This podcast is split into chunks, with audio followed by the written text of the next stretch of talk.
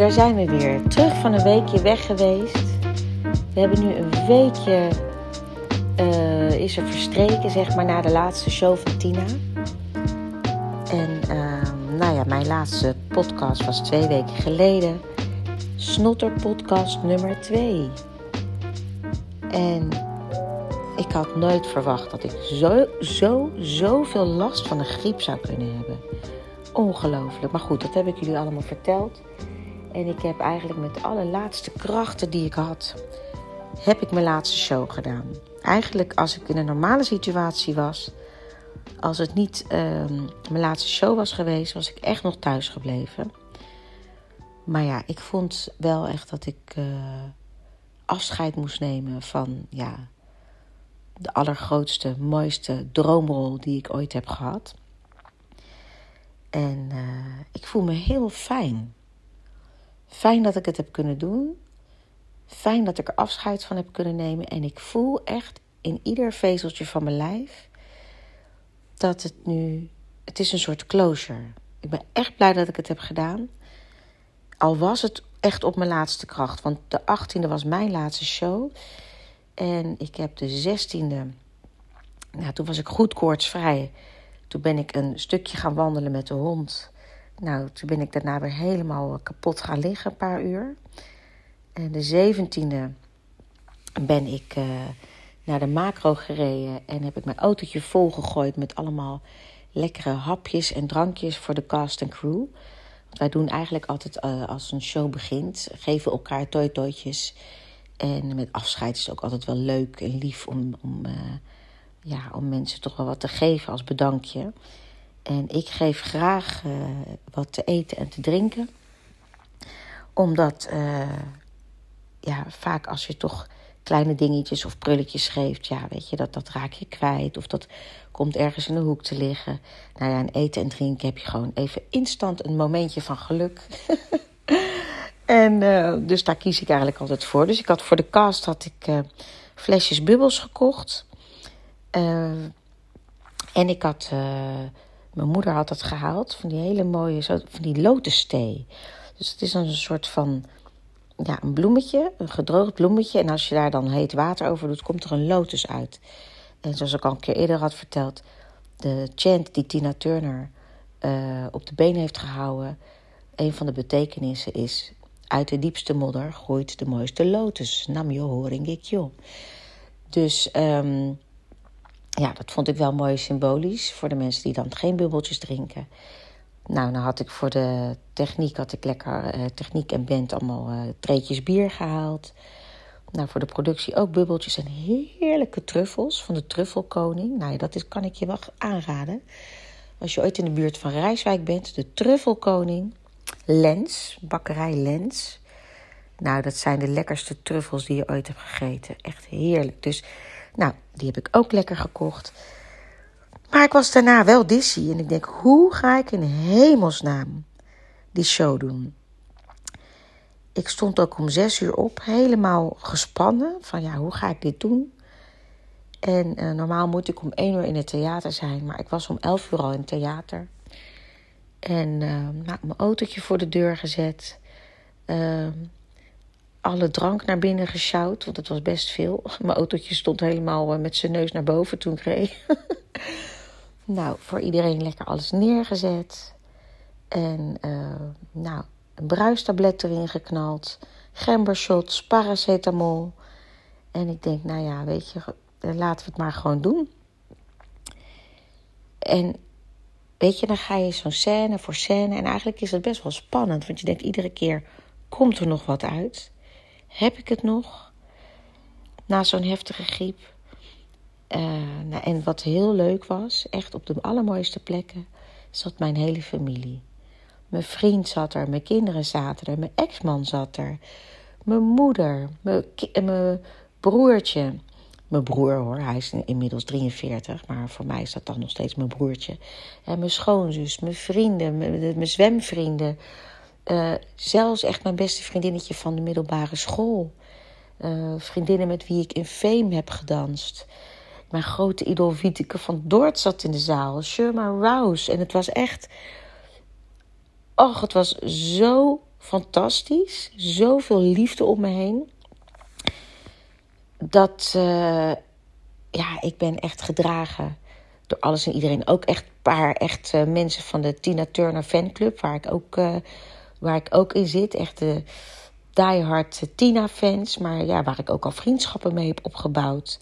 Zelfs helemaal uit Duitsland, mijn schoonzusje uit Duitsland. Dus nou, het was echt bizar. 80 man zat daar speciaal voor mij. En dat had mijn vriendinnetje Sarah.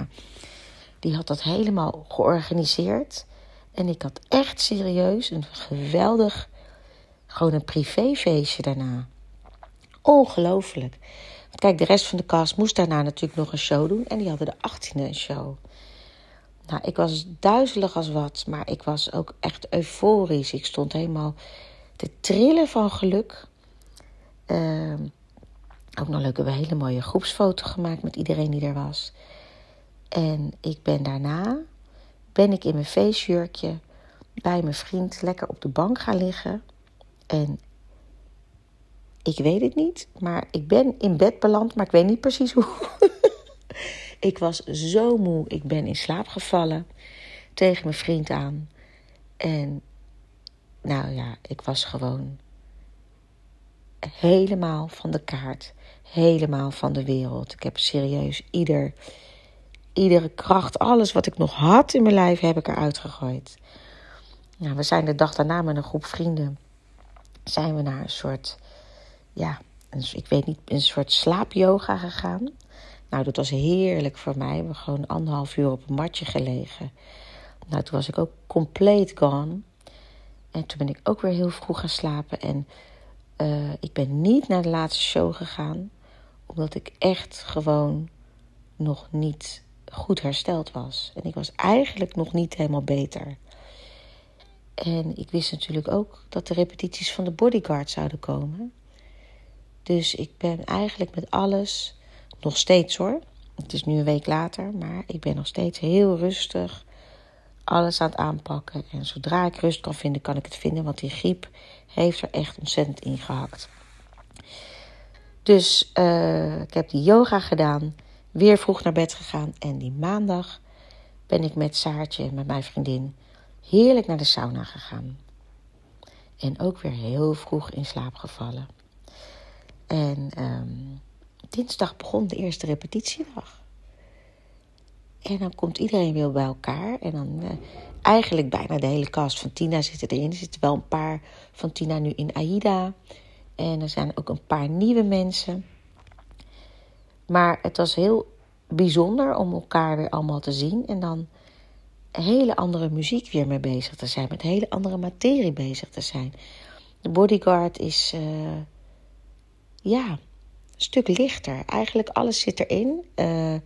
Het is feel good. Het is natuurlijk voor mij nostalgie. Muziek van vroeger. Heerlijke, lekkere soulmuziek. Ontzettend veel gave dans. En het is ook wel spannend. Dus het is een thriller, een comedy. Feel good. Alles zit erin. En je merkt ook aan de groep, er komt een andere energie. Het is natuurlijk wat voor verhaal vertel je. En Tina was een heel bijzonder verhaal, heel zwaar.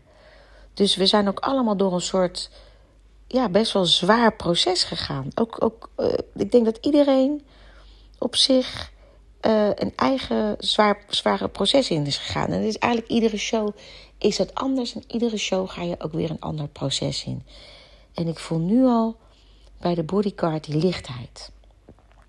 En ik heb ook echt gewoon lekker zin erin. Nou, het is voor mij natuurlijk, na Tina... is dit natuurlijk de meest heerlijke rol. Ik zing lekker 3 liedjes. Nou ja, 1 duet.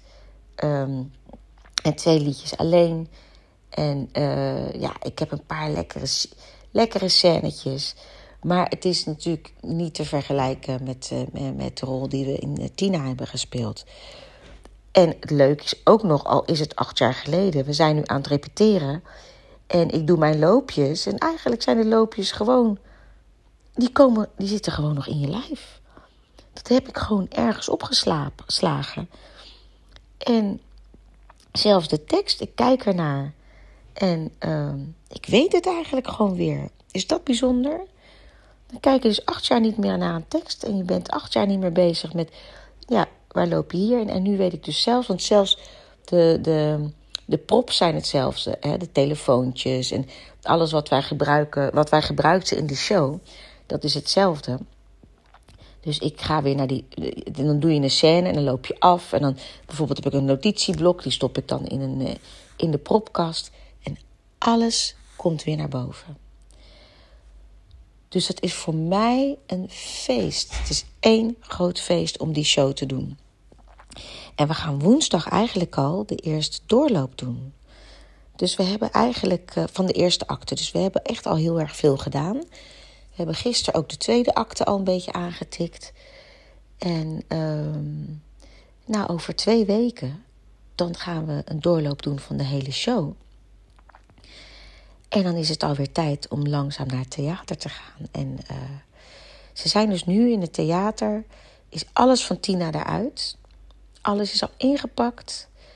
En er zijn al dingen naar Spanje, hoorde ik. En naar andere landen die de show gaan doen. Of naar Duitsland. En ze zijn dus nu heel druk aan het bouwen.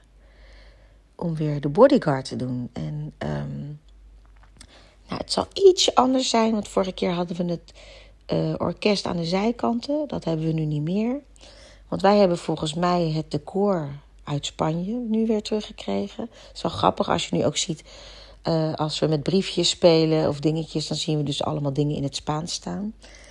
En nou ja, de kostuums die zijn al een beetje doorgepast. De pruiken die zijn al... ja, daar zijn ze ook druk mee bezig. Dus nou ja, nu wij zo bezig zijn met alles te repeteren... gisteren hebben alle... Club Maya, dat vind ik zo niet... ik zit daar zelf helemaal niet in... maar dat vind ik zo'n lekkere medley. En dan die dansers, jongen. Dus we hebben gisteren... we staan juichen voor die dansers. Want die hebben dat nu ook al helemaal in elkaar. En... ja, je voelt de lichtheid en de gezelligheid... voel je langzaam opkomen. En... ja, ik kan eigenlijk... we spelen hem 5 maanden. Ik kan eigenlijk iedereen aanraden om te komen kijken. Want het is gewoon echt, echt een feestje. Nou ja, voor mij is het... ik merk nu aan alles... dat mijn lijf echt wel een soort van op is. Dus ik ga nog 1 weekje gewoon lekker chill doen. En dan ga ik gewoon weer een goed eetpatroon oppakken. Niet overdreven, niet helemaal een soort crash dieet, maar gewoon... lekkere goed eetpatroon oppakken. Ik ga weer langzaam naar de sportschool. Want ik heb natuurlijk met Tina... dan was ik op een gegeven moment was ik heel heftig gaan trainen. En dan deed ik 's avonds een show. En dan was ik de dag daarna helemaal gesloopt. Want dat was eigenlijk te veel. Maar ja, nu ga ik natuurlijk helemaal niet zoveel doen tijdens een show. Dus ik kan het trainen ook weer lekker op gaan pakken. En ja, nou ga ik dus ook echt lekker werken aan mijn bedrijf. Dus als de Bodyguard eind augustus klaar is... ja, dan moet mijn bedrijf staan. Maar ja, eerst ben ik echt nog aan het landen. Ik ben er echt nog niet helemaal. En de kinderen hebben nu lekker vakantie. En omdat ik repeteer, kunnen we niet weg. Maar wij gaan zo meteen ook lekker naar Snow World. Dus we doen lekker zodra ik kan en zodra ik vrij ben. Doen we allemaal gezellige dingen met elkaar. En... dus dit wordt even een tijd van relaxen. Ik ga lekker speeches schrijven, want er komen ook 4 bruiloften aan de komende tijd. Ik als Babs. En ja, dit wordt gewoon een heerlijke tijd. Ik neem jullie lekker mee. Ik ga ook wat interviews doen met mensen die in de Bodyguard zitten. Ja, dan kunnen jullie ook een beetje horen hoe zij het ervaren. En ik neem jullie lekker mee. Nou, voor nu ga ik lekker weer weekend vieren. Want in de musicalwereld is het natuurlijk zo. Maandag is ons weekend. Dus ik breid er een eind aan. Maar ik dacht, ik moet toch even laten horen. Even een teken van leven geven. En we gaan weer langzaam opstarten. Ik wens jullie een hele fijne week en volgende week ben ik er weer.